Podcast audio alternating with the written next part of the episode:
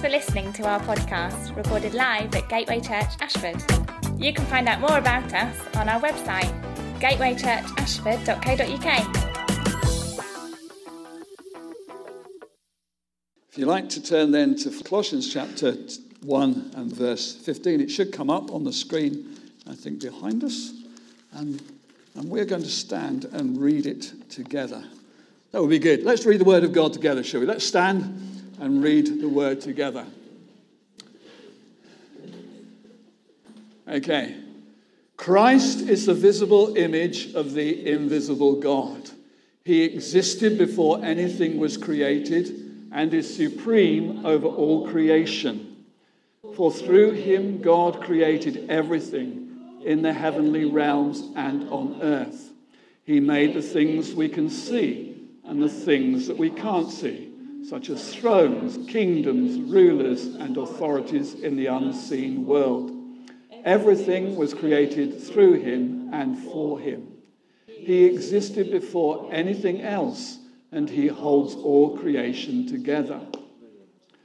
Christ is also the head of the church, which is his body. He is the beginning, supreme over all who rise from the dead. So he is first in everything. For God, in all his fullness, was pleased to live in Christ. And through him, God reconciled everything to himself. He made peace with everything in heaven and on earth by means of Christ's blood on the cross. And all God's people said, Amen. Amen. Amen.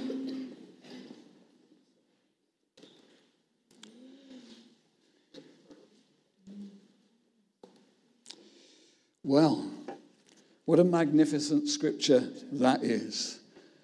It's one that we could just sit here and have in front of us and read and meditate on, because it is such a powerful scripture. And the danger is that we see it in isolation from the rest of the text, that we see it as a magnificent hymn of praise. And some people do see this particular portion as perhaps an early Christian hymn. But there are others who don't think it is the case. And I'm one of those people who's inclined not to think of it as an early Christian hymn. I think the danger is in detaching it from what already exists. And I want to show you, if you like, the connection as we look at it this morning. So, Colossians, it begins with Paul writing as an apostle to the church in Colossae, which was probably started by Epaphras, who was converted under his ministry in Ephesus. And Paul has no connection with this church, and yet he still feels the right apostolically to speak into it. And in actual fact, there were no independent churches. There were no independent churches in the New Testament world. They were all connected in some way or other. And it's always good to have relationship, to have apostolic connections. And Paul, though he didn't plant this church, he had that right to speak into it as one called, chosen by God to be an apostle. And he greets them as his normal greeting with that grace to you and peace. And I trust this morning that as we begin, you receive the grace and the peace of the Lord Jesus Christ. It's very easy to go through worship sometimes and put all our effort into it and not receive.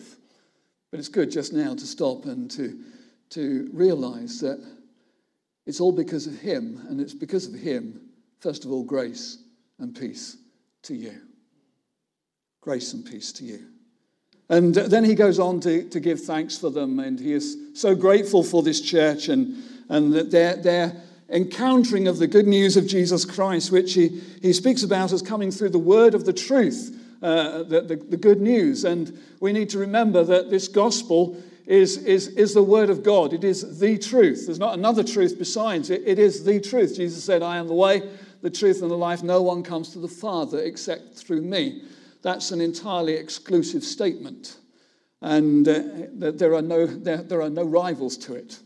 There is no other way. The only way is Jesus. And so he talks about this gospel, this good news that they have received, this good news that comes through Jesus Christ, and how he's changing lives among them and they're bearing fruit, and how he prays for them to be filled. He wants them to be filled. And if there's something I just want to drop in there this morning, it is that God always has more for us. The enemy is always trying to rob us of everything that God wants to give us. God has got more for you, whoever you are, wherever you're at this moment in time. There is more. Amen? Well, you don't sound too sure about it. There is more. Well, you sound a little bit more. There is more. Amen. Yeah, there is more. So wherever you're at, there's always more. It's one of those strange things. We can be absolutely satisfied in Jesus, and yet we can have a hunger for more. And I trust that that is how you feel about the Christian life, that it's not, you're not trying to fulfill a whole list of do's and don'ts, but rather you're getting caught up with Jesus. Because that's what we've been doing this morning. We've been singing about him. We've been declaring his worth. We've been declaring what he's done in the gospel, how he's reconciled us. And in that, there is more. Oh, we can grow to know him more and more. And so he prays for them to have their understanding opened, and for them to grow in spiritual wisdom and understanding, and for them to grow in strength as they go on this way together in him. And to experience endurance. Endurance is a challenging thing. It's going on when the going gets tough, isn't it? It's that sense of keeping going when the battle's raging all around you. And we all need endurance, and we need the power of the Holy Spirit for that. So may the Holy Spirit just fill us even more. May you know an infilling of the Spirit even before you go out of this meeting this morning. If you're feeling weak in the battle, there's power for you this morning through the gift of the Holy Spirit to strengthen you. And so he has rescued us. And so we see this passage here developing, how he speaks to them, grace and peace to you, how he thanks God for them and the gospel, how it's come to them, how he prays for them to know more of what God has done for them in Jesus, to be strengthened and to have endurance, etc., etc. And then he goes on to root it in Jesus Christ.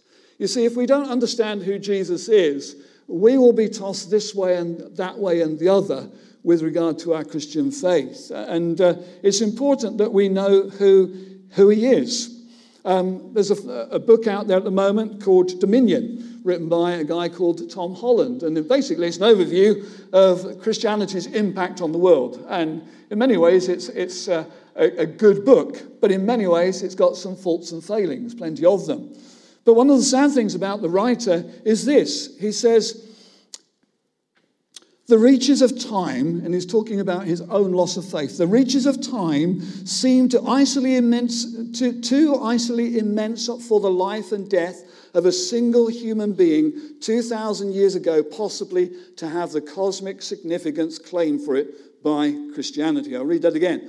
The reaches of time, in other words, time has gone by, the reaches of time seem too immensely immense for the life and death of a single human being 2,000 years ago, possibly to have the cosmic significance claimed for it by Christianity. So in other words, he's saying, I've kind of looked at this, I've looked at Jesus, he is another man, what difference does it make?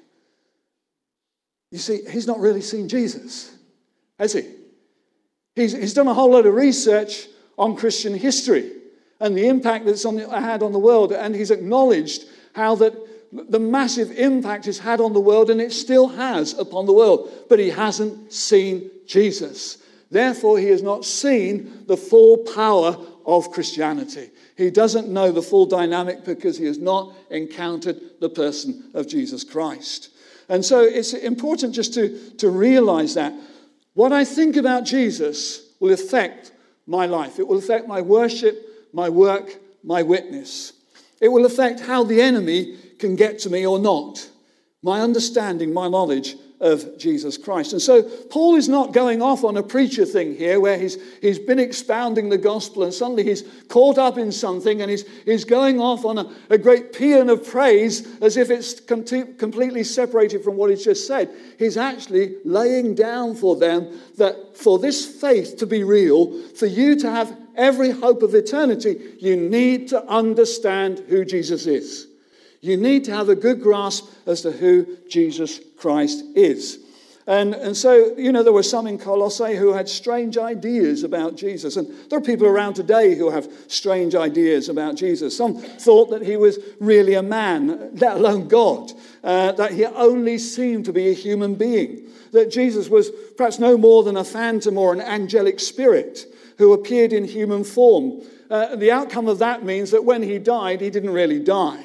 He just appeared to die. And so if he only appeared to die, we have no salvation, because we do not have somebody who is fully identified with us. Others thought that Jesus was born a human, and then that the Christ came upon him at his baptism and was with him throughout his life, but then left him at the moment of death. Again, if that is how we understand Jesus, we have no salvation. And so today is no different either. There are people, there are cults who have strange ideas about Jesus, that believe he was either created a lesser divinity, or he was a man who became a god, or he was just another prophet in the line of prophets, or he was a social revolutionary, or he was a New Age master, or an extraordinary individual who the early Christians are supposed to have misunderstood, exaggerated, misrepresented, and others simply that he was simply a good man of his day. Ralph Waldo Emerson says this. He says, Jesus Christ belonged to the true race of prophets.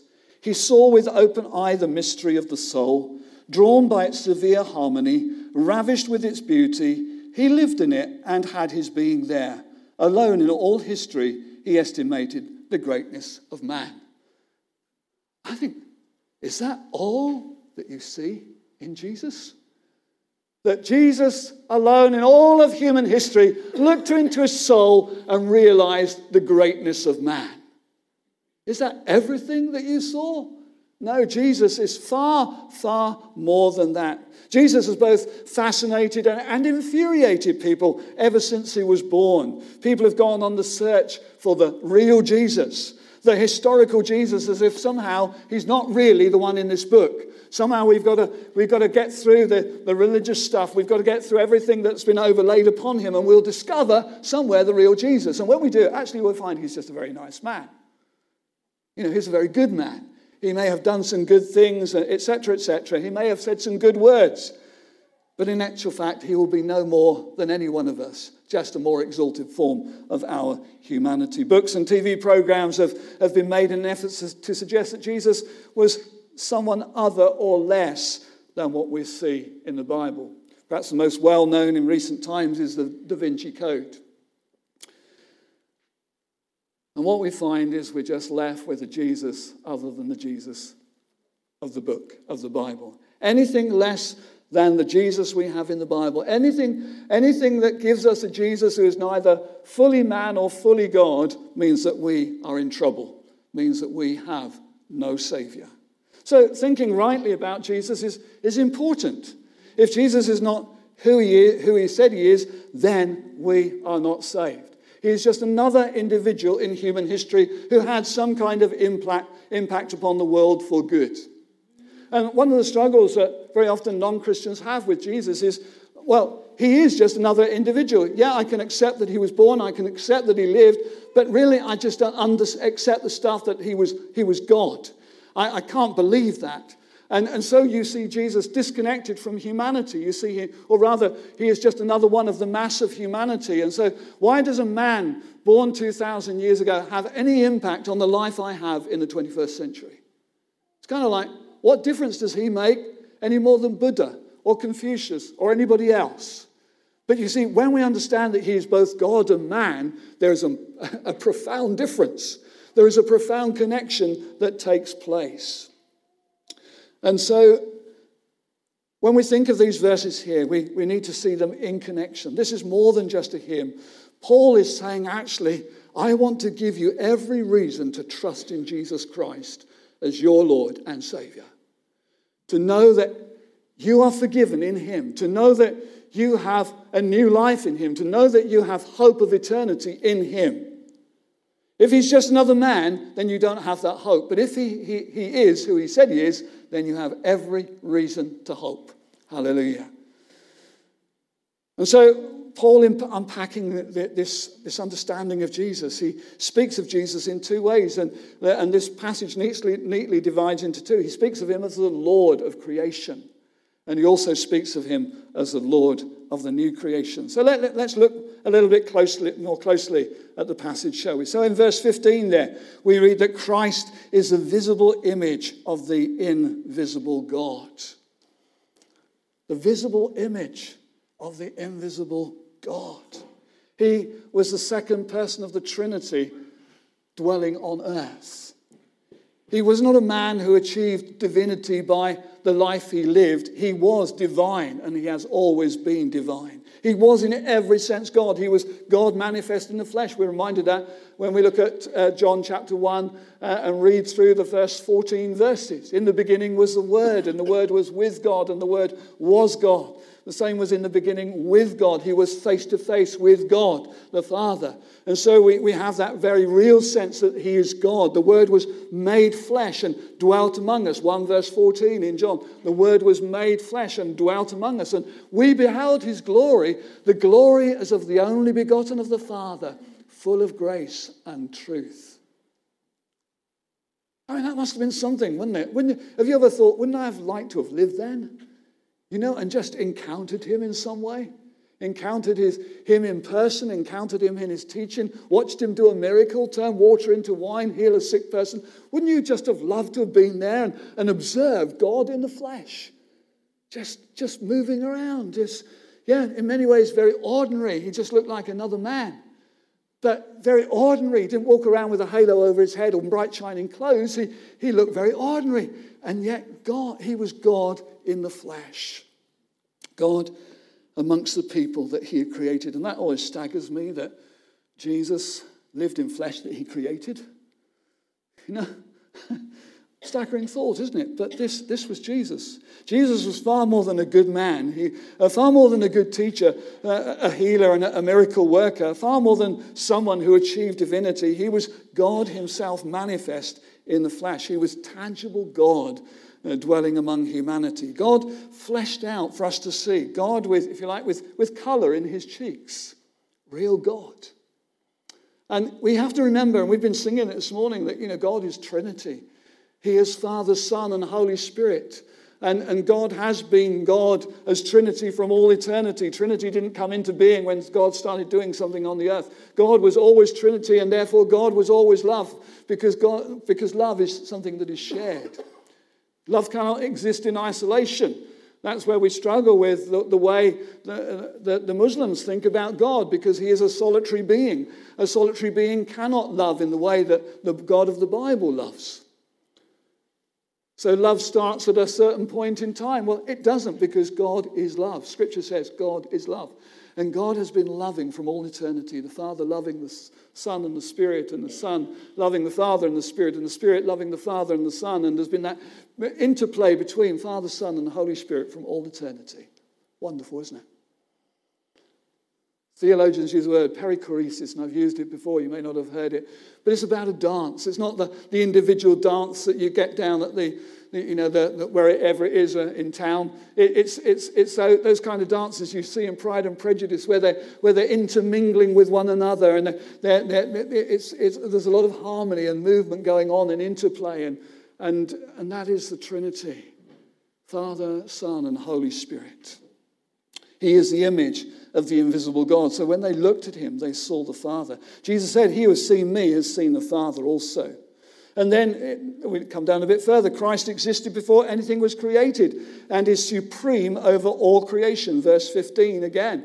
He existed before anything was created. Some of the more literal versions use the word firstborn, which the JWs latch onto and say, Jesus was born at a particular point in time. He was the firstborn, and they latch onto that. But actually, it doesn't mean that here. What it means, he was before all things.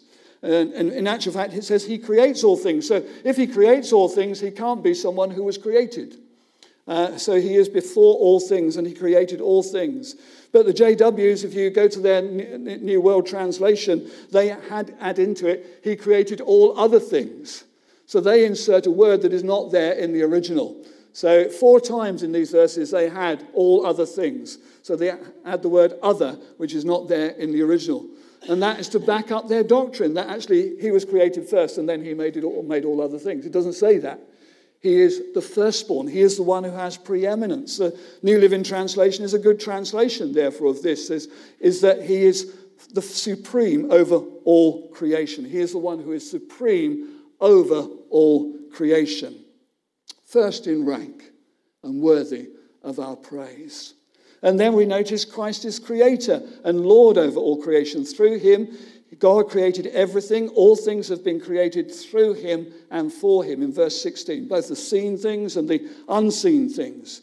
Some people thought that matter was evil, and they couldn't conceive that God created evil, so therefore lesser gods created matter. But the Bible tells us God creates matter. In the beginning, God created the heavens and the earth. But the world of that day could not understand that, and it was always created by some kind of lesser god.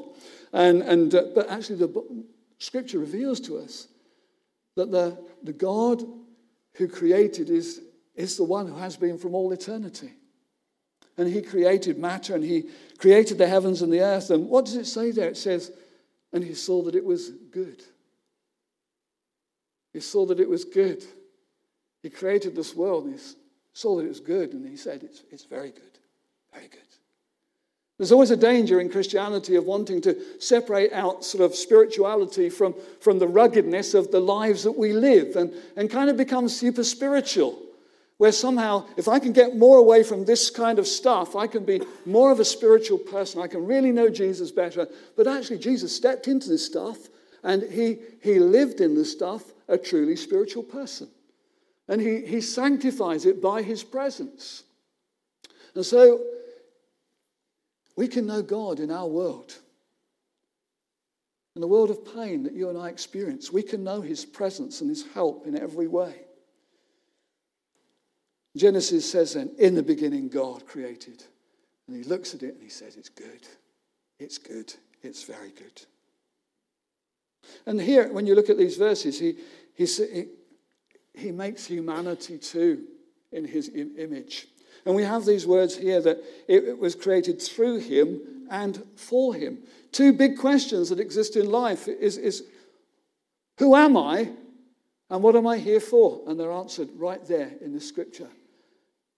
Our identity is found in the fact that he created us. He made us in his image. We were made by him and for him. If you're struggling to know your identity this morning, have a look at this. Because he made you. And he gives you the breath of life. He made you in his image. He sent his son to redeem you. He gives his Holy Spirit to you, to bring forth that identity that he puts within you. So through him we find our identity, and then it was made for him. It is for him that we find our purpose. We can so easily be caught up as if Christianity is just one of those things that we tag in along everything else that we're doing. So we have this whole list of things, and it might be this, this, and this, and then Christianity, this, this, and this, or it might be Christianity's at the front, and then this, this, and this. But actually, the whole thing is for him. It is for him. The whole of life is for him. So we find our purpose in him. So we seek first his kingdom and his righteousness, and then all those other things, they take their place. So we come to the fourth thing. Christ was before all things. It says he existed before anything else. He didn't come into being. He pre-existed all that is known and is felt. Wow. That's staggering, isn't it? Pre-existed everything that we know and feel today. Before all things. And actually, he holds all things together, verse 17. Everything is held together by him. Without him, it falls apart. Talks in somewhere else about it being upheld by the word of his power. Do you know, if he took away that at this moment in time, our bodies would just simply collapse rapidly. The universe would simply collapse rapidly. He holds all things together. Staggering, isn't it? I was standing outside the other night at the night shelter talking to one of the guys while he's having a smoke. And one moment we're talking about all that was going on in his life, and then suddenly he turned round and it was a crystal clear night, and he looked up in the sky and the moon was shining brightly. He's like, oh, wow. He says, that's amazing, isn't it? He says, and to think that, that affects the tides and everything else, and if it wasn't there, he was seeing something. He was seeing something. This world is upholding it by the word of his power. It is in him that we live and we move and have our being this morning. You want to pinch yourself sometimes. And I'm alive. It's really me. And I'm alive because he's giving me life. In him, I live and move and have my being. Without him, everything falls apart. And then, secondly, we notice that he is the head of the new creation. So he's the head of creation. And then he's also the head of the new creation. So verses 18 onwards. So first of all, it says, he is the head of the church. He is the head of the church. That means he is its beginning. He is its source. He is the one it is dependent upon. Jesus said, I will build my church and the gates of hell will not prevail against it. Oh yes, there's been many onslaughts down through the centuries ever since the church was born, and we've been singing about that this morning, that amazing song there that kind of just captures that whole thought about what Jesus did in his life, his death and resurrection and the birth of the church and the Spirit coming. There's been some great advances, and then there's been pushbacks and so on, but then advances again, etc., etc. But Jesus said, I will build my church, and the gates of hell will not prevail against it. Hallelujah. And he is building his church today right across the face of this planet. And one of the most amazing stories at this moment in time is in Iran, where the church is said to be growing faster than anywhere else in the world. And people are being baptized in their hundreds. Such an amazing thing, where they have experienced the harshness of the Islamic world, and it's like God is suddenly breaking in on that community, and he's showing them his love and what Jesus has done, and they're coming to believe that Jesus is indeed truly God in the flesh, the one who came to save. Just so staggering. You know, the world time and again has wanted to write the church out of the story, but God is the one who's writing the story. And so it will never, ever be written out. They tried to do that in communist Russia. They tried to do it in communist China. They've tried to do it in other parts of the world, tried to write the church out of the story. They've tried to do it in our Western world, where perhaps through a more subtle means of trying to change the agenda and so on and so forth, they cannot write it out because Jesus is Lord of creation. He is Lord of new creation. And he said, I will build my church and the gates of hell will not prevail against it. And what a story it is to know that we're connected to something that began in eternity and is taking place and will go on and find its consummation one day. He is the head of the church. Secondly, he is the firstborn from the dead, or as the New Living Translation puts it, he is the beginning, supreme over all who rise from the dead. Hallelujah. Jesus died as a real man. He wasn't a figment.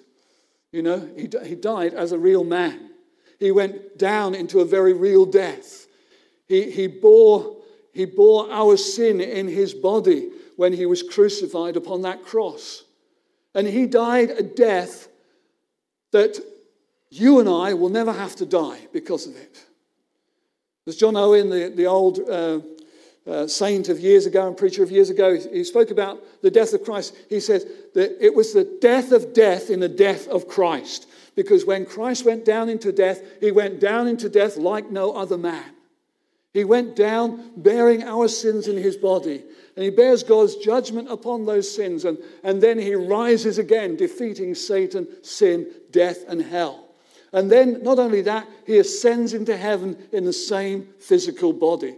And so the old Pentecostals used to love to talk about, there's a man in the glory. And I love that phrase, because that is what gives us hope of eternity. If there's something other than a man in the glory, that doesn't give me hope.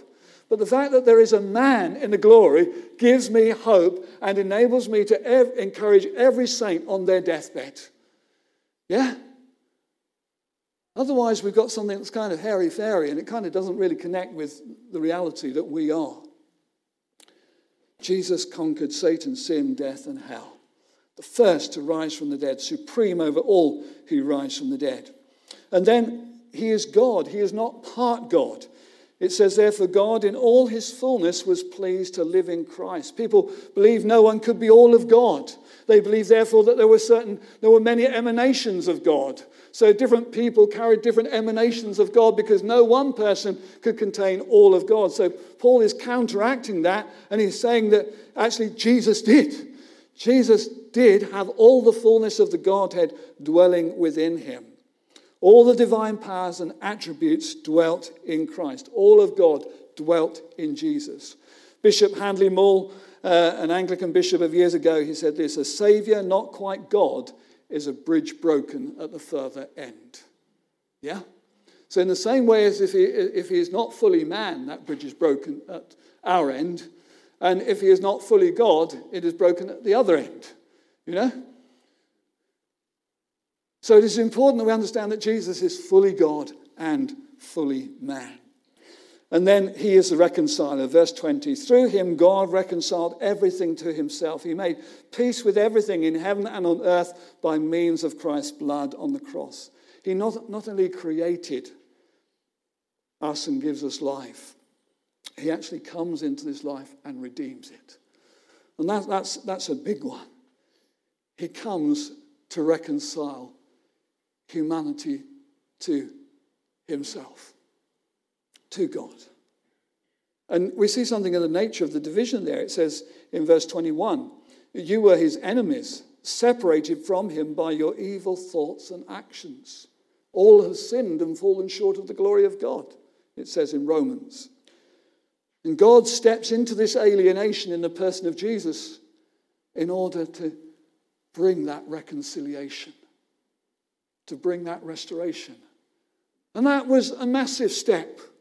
We tend to think these days of the goodness of man, whereas actually Scripture talks about the badness of man. Yeah, there's good things we do, etc.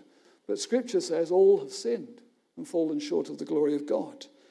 And that is a complete fall, not a partial fall. It's a complete fall. And we cannot pull ourselves up by our bootstraps. We can't climb our way back up into heaven, into a relationship with him. God had to come down in the person of Jesus to bring salvation. Hallelujah.